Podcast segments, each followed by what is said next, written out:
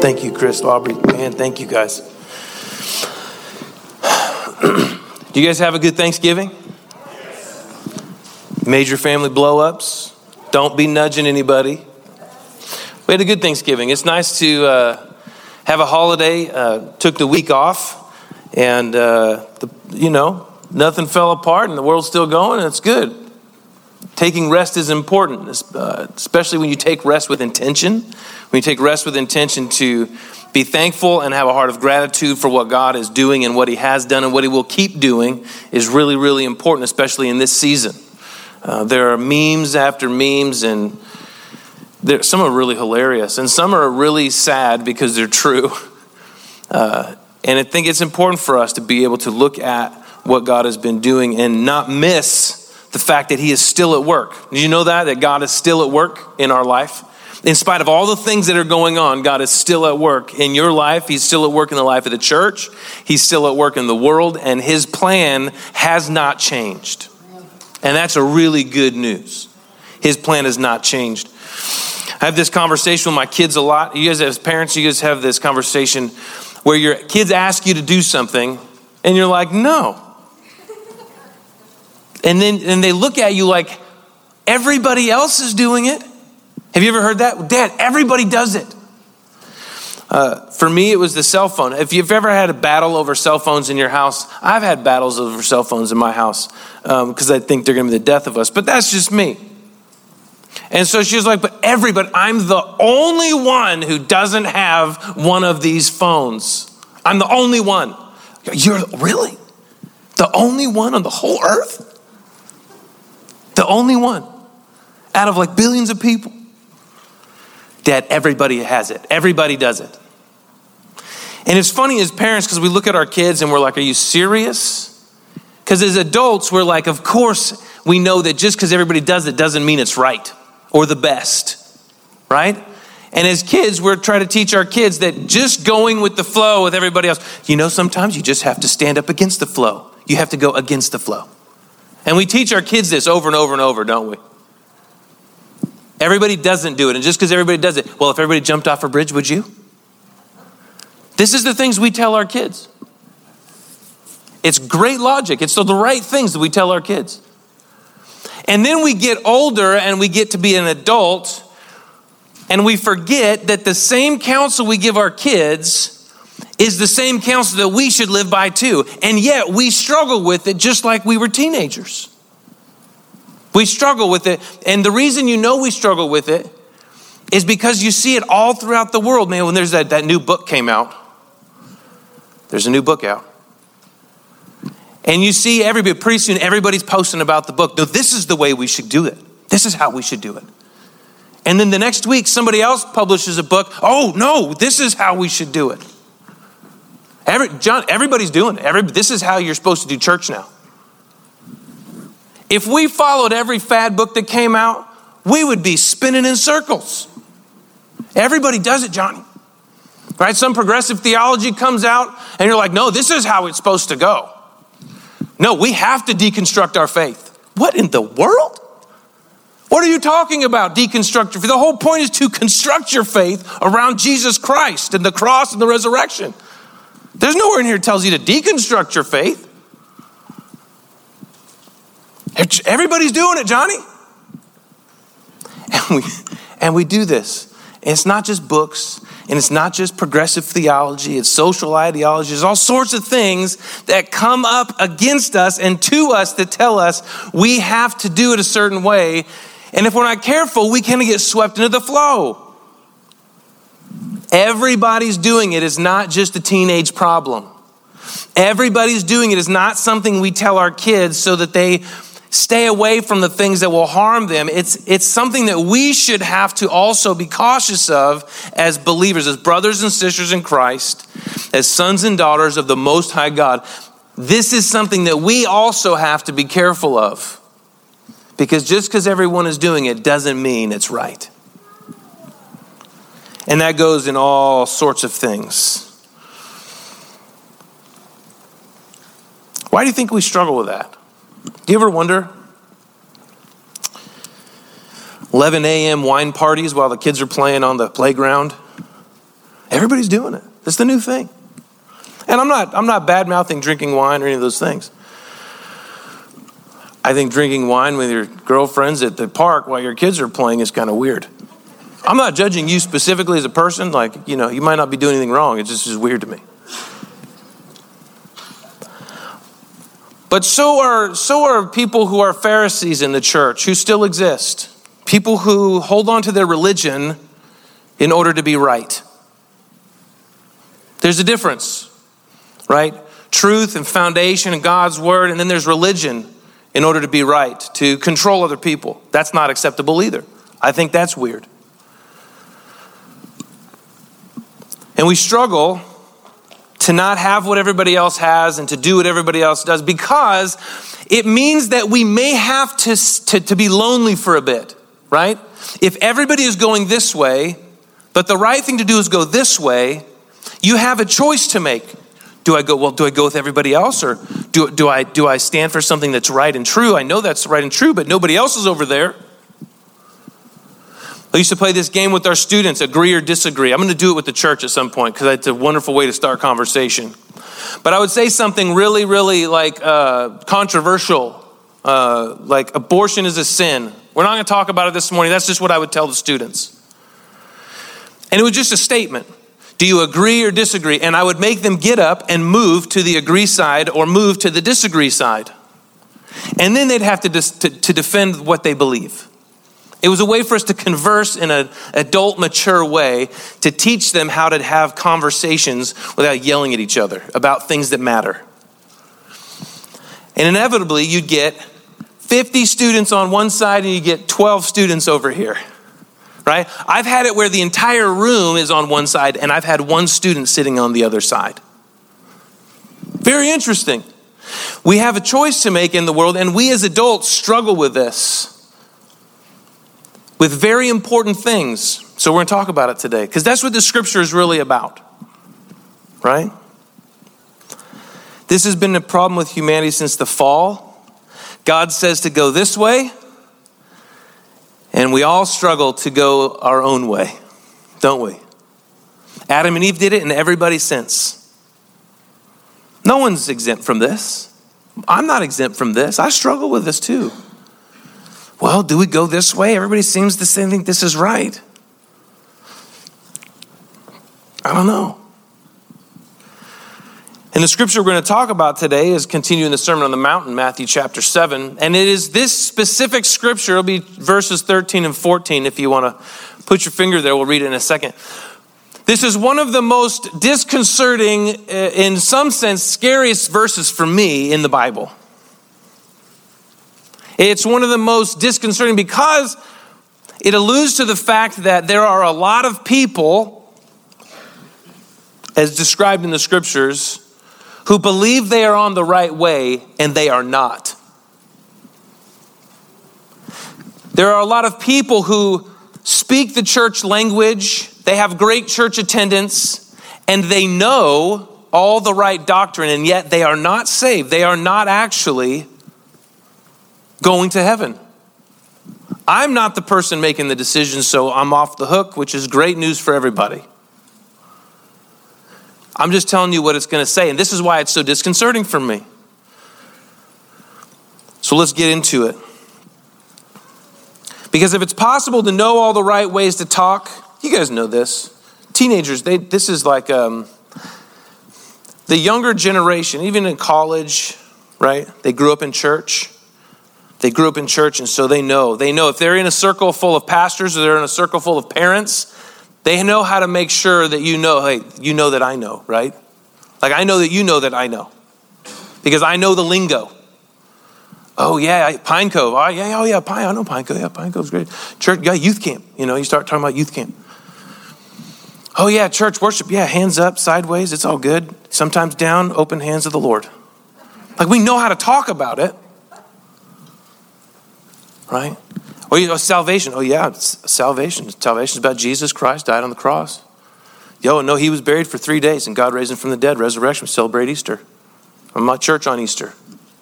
We know the lingo. We can talk about it. We even know the doctrine of the gospel. And yet, it's possible to know all of those things and according to Jesus' Sermon on the Mount, not have eternal life. So for me, that's kind of scary.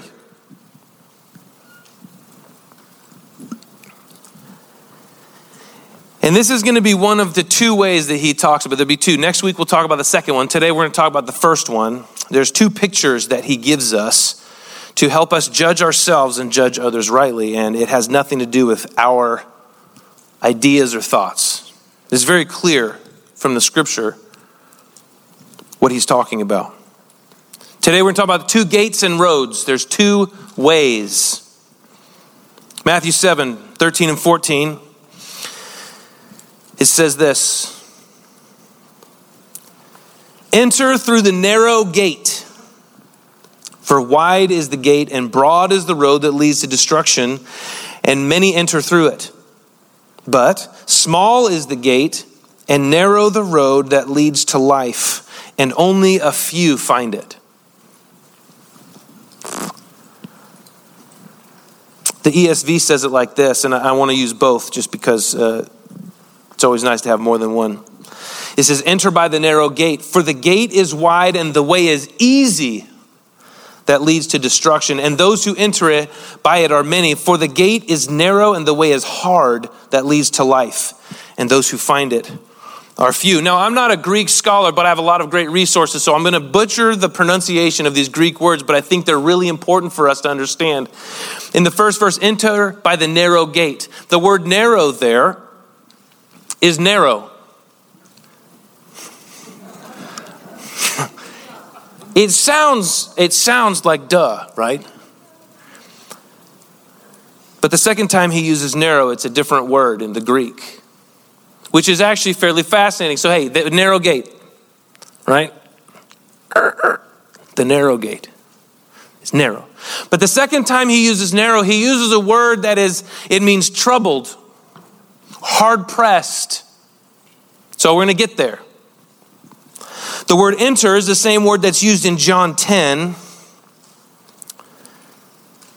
Right? I am the gate, those who enter it. Eser komai. That's exactly how you say it. I have no idea if it is.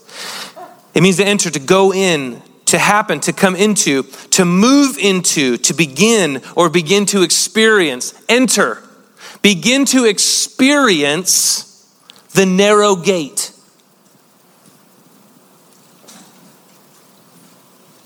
Begin to experience the narrow gate. For wide is the gate and broad is the road that leads to destruction. It's interesting, gate. So a gate implies if there's a gate here, you're on one side, it's like a portal, like there's you're entering into something. You're moving into something. You're beginning to experience something when you move through the gate. And so the way, the gate, the entrance into this other thing implies there's something on the other side.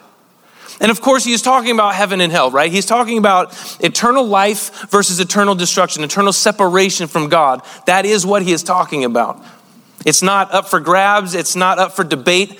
It is the thing he's speaking of. So he's talking about the way to destruction, and we'll get there too, the word for destruction is interesting, and the way to life. There is a way, and you can't have, there's not two gates that lead to both. There's a way, an entrance into life, there is an entrance into destruction, to eternal separation from God. And he's speaking about these things very plainly.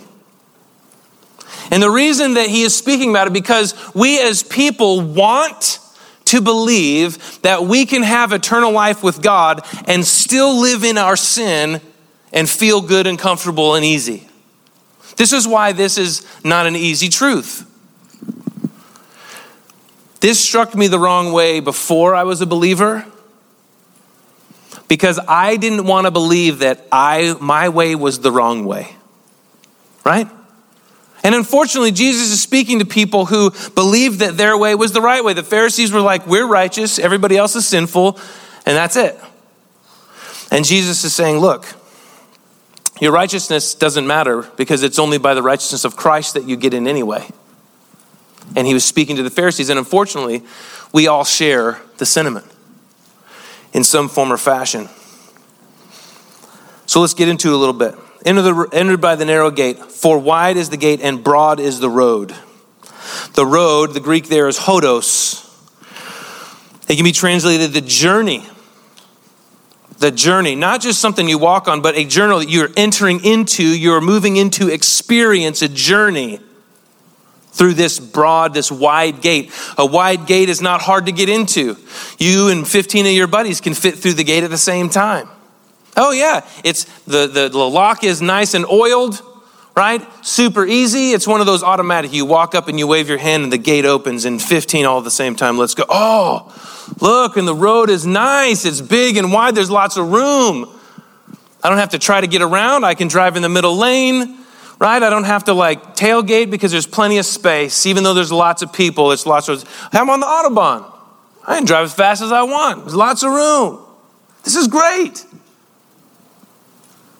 The idea is that this journey, this way, the wide gate that looks great, it's easy, right? There's, uh, it implies the popular, the broad road is the easy, the popular, the with the flow life. And you might be wondering, my life's really easy. I seem to be pretty popular. I don't have a lot of conflict. Now, I'm not trying to imply that if you have an easy, comfortable, no conflict life that you're not saved. I don't know your heart. That's between you and the Lord. I'm just telling you what the scripture says. And it says that that broad road, it leads to destruction. The Greek for destruction is apoleia. It means death. It can also be translated a waste. So if we read it again, this scripture, the broad, the easy, popular, with the flow life or journey leads to death and results in a wasted life, a wasted journey all the effort that we put into an ease of life, all the effort we put into being comfortable, all the effort we put into being popular and liked so that nobody, so we don't ruffle anybody's feathers and so that our feathers don't get ruffled. God forbid that anybody be offended in this life. That way leads to a wasted, meaningless life. It leads to death, is what the scripture says. Jesus is saying, Look, Pharisees, let's go back to the context. Pharisees, you guys live in a very boxed in, controlled, easy life. You know all the rules, you follow the rules, you're good with God. End of story. And as long as you follow all the rules the right way, you're going to be fine. But Jesus says, look, at you're the popular, you're the top, you're easy, it's comfortable. That's not actually the way to life. Your right, righteous way isn't the way. And I think in reality, some of us, we want the broad road to be right because our comfort matters to us more on this earth than the reward of eternal life. Our comfort, our ability to have Jesus and our baggage matters more to us than having to deal with the hard truth that full surrender full surrender, a complete submission to God through the cross is what it takes to live the life God wants us to live. Because uh, what did Adam and Eve want? Oh, yeah, we have a relationship with God. They walked in the garden. They walked in the garden with God Himself, and they had an intimate relationship with the Heavenly Father. And it was good. And then God said, Go this way. This is how you do it to stay in this relationship with me. Just don't do this thing. And they said, Oh, well, we could probably have a relationship with God even if we eat the apple. Right? And they, they, they couldn't. And the way that they took was the broad road out of the garden and into a wasted death, because that's what God said would happen. You will surely die. And then there's super bleak picture, right? you look at the picture of the broad road. The broad road. And then there's this other picture. He says, but there's another way, Jesus says. There's another way, and it's not easy, in fact. Remember that word enter, to move into, to experience. Zoe is life.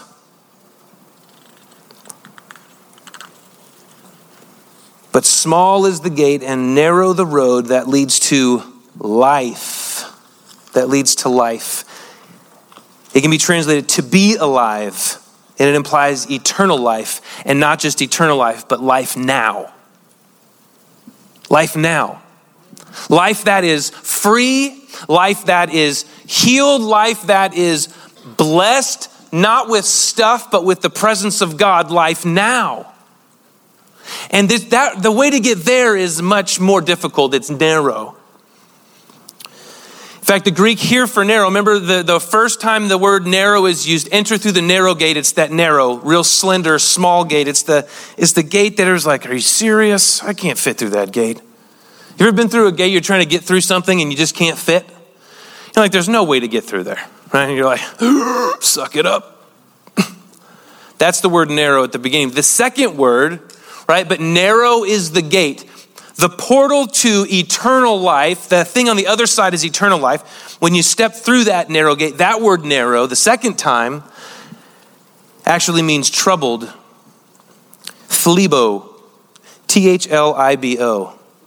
I did not, it was not a lisp, it was Thlibo, that's what it says afflict, oppress, troubled, to press against, to crowd against. And some examples everywhere uh, in, in other scriptures are that we are distressed. It's the same word. We are hard pressed, harassed, persecuted, troubles. In John 16 33, I have told you these things so that in me you may have peace. In me, Jesus, you may have peace.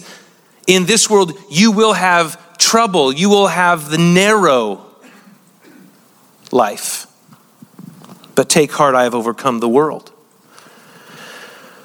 So, this idea that Jesus is saying, the easy, popular, goeth the flow life is not the way you're looking for. In fact, I'm not on that road. He says, if you're going to follow me, if you would come after me, you need to enter through the narrow gate. You need to move into an eternal life experience. And he says that I am that gate. One of the most offensive scriptures before I was a Christian was the one that Jesus told Thomas. He said, I am the way, the truth, and the life. Because Thomas was like, We don't know how to get there where you're going. And he says, I'll tell you how I'm going. I am the way, the truth, and the life. No one comes to the Father except through me.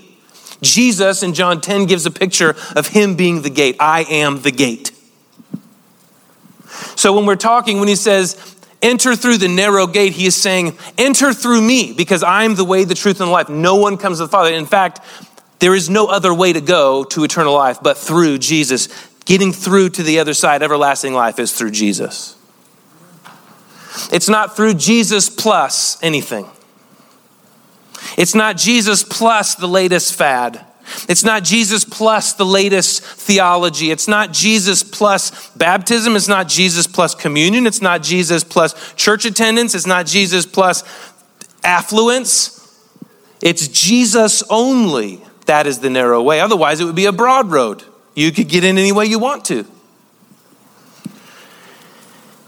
And he says, along that road, it's going to be hard. He says it in the scriptures. But small is the gate and narrow, distressing. You'll be hard pressed. You may be harassed and persecuted, and you will be troubled. But that road leads to life, and only a few find it.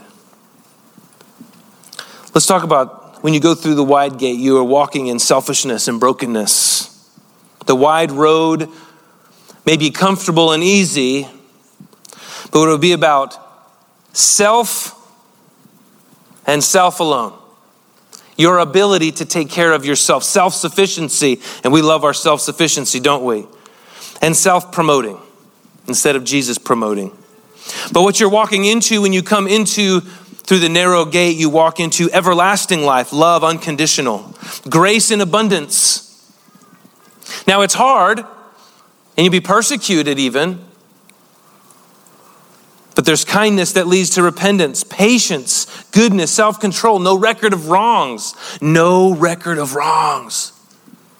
Do we live in a life that is that doesn't keep a record of wrongs? Man, I'll tell you what. I Nope, I won't be that transparent. I've never lived in a time in my 43 years of life where every word, action, or thought has been on record more than right now. Everybody's keeping a record of your wrongs. That's not that is not the narrow way. And it makes us wonder what road are we on? As believers, what road are we on? Now, it doesn't mean you should look for hardship or trouble. As we obey God, trouble and hardship will find you. Because as everybody goes this way, no, no, anyway, you can get to God lots of ways. No, I only believe there's one way it's in Jesus. No, you're supposed to hate those people. No, no, I'm not. No, no, no, no. You have to vote this way. You need to think like this. It's not what Jesus said. The narrow way means you might be alone. The narrow way means you might not have the same friendships that you used to have. The narrow way means that less people might come to your church. But the narrow way, the hard pressed, persecuted, Christ honoring, God elevating, world loving way is found in Jesus only.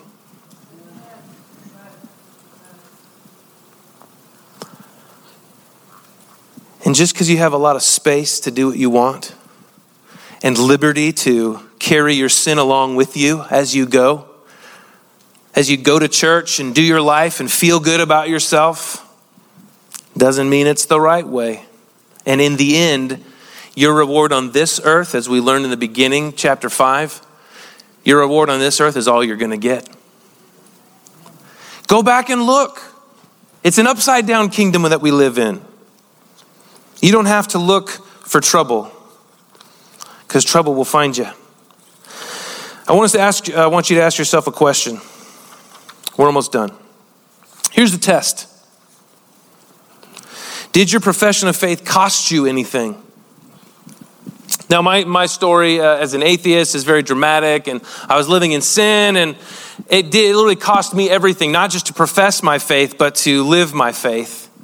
And it doesn't mean that your testimony has to be like mine to be authentic.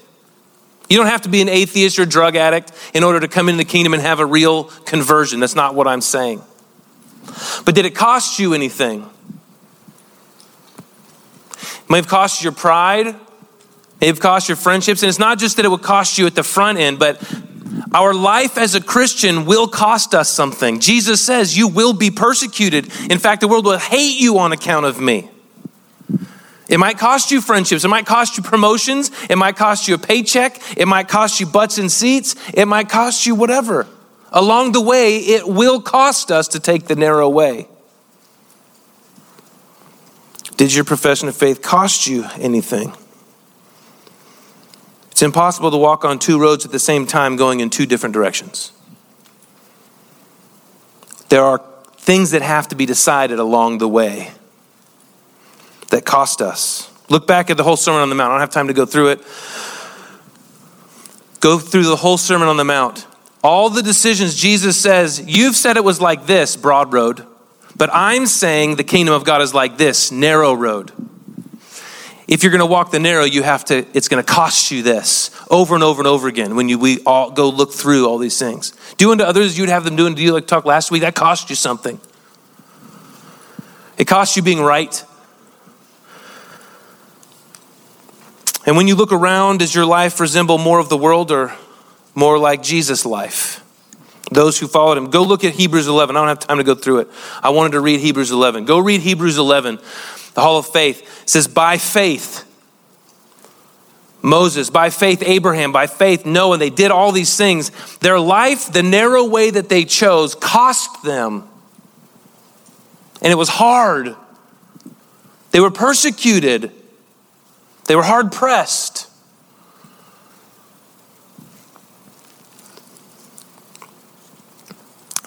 The narrow way means that when someone strips me of my rights as a human, now hear me.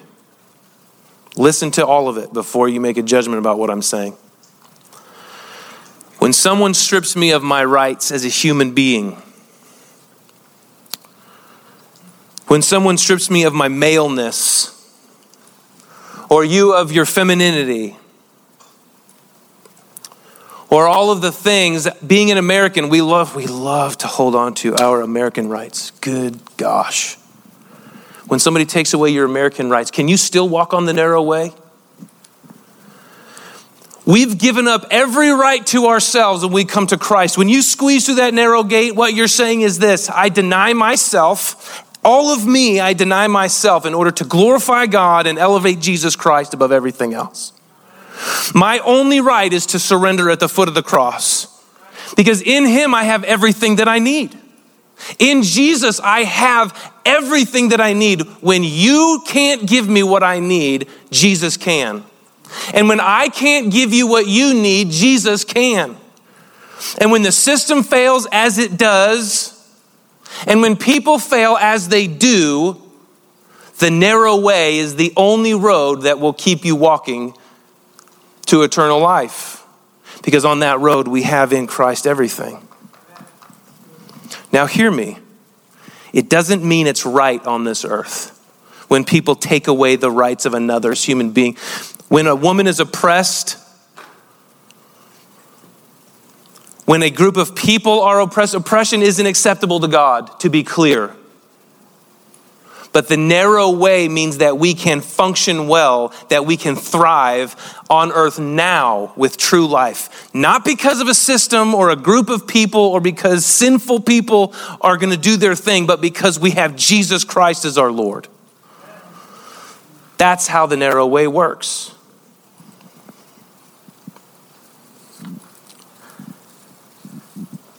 Jesus speaks of another door. And it's not a door that we walk through, but a door he wants to walk through. Revelation 3 says this To those whom I love, I rebuke and discipline. This is where he says, You're neither hot nor cold. I wish you'd pick one. And if you stay lukewarm, I'm going to spit you out of my mouth, he says to the church in Laodicea. To those I love, I rebuke and discipline, so be earnest and repent. Here I am, Jesus says. I stand at the door and I knock. I'm knocking on this door right here, he says. I'm here at the door. I want in. And he says, I stand at the door and knock. If anyone hears my voice and opens the door, I will come in and eat with him and he with me. And this is the gospel, is it not? He's saying, listen, there is a way to eternal life. It is through Christ and Christ alone. And it's not just that you have to find that small little door and figure out how to get through it. He's there. He says, Hey, I'm the way, the truth, and the life. No one comes to the Father but through me. Not only am I here, but I'm knocking on your door. And if you just open the door, if you just open the door, I will come in and we can have this union and we can walk this road together. Because Jesus never asked you to go on the road alone. Jesus isn't asking you, hey, you need to find that narrow way. And I'll be there at the end of the road when you get there, that end of that journey. No, he says, I'm going to walk that journey with you, and you and I will walk to eternal life together. Finish with this. This is my uh, favorite poem of all time, and a reminder for me. I hope it'll be a reminder for you. Two roads diverged in a yellow wood. I'm sorry I could not travel both and be one traveler. Long I stood and looked down one as far as I could to where I bent in the undergrowth. Then look, took the other as just as fair and having perhaps the better claim because it was grassy and wanted wear, though as for that, the passing there had warned them really about the same. And both that morning equally lay, and leaves no step had trodden black. Oh, I kept the first for another day, yet knowing how Way leads on to way. I doubted if I should ever come back. I shall be telling this with a sigh, somewhere ages and ages hence. Two roads diverged in a wood, and I, I took the one less traveled by, and that has made all the difference. The narrow way will make all the difference. A life of ease and comfort and popularity will give you all you want now. But the hard, Christ filled journey through the narrow gate will give you everything you need forever. And that is only found in Jesus. Church, let's be a church that is uh, that we're narrow walkers, where we stand at that that path and we say, you know, this seems like there's been a lot of people here, and I'm sure that's a real lovely way to go. But this is the right way to go.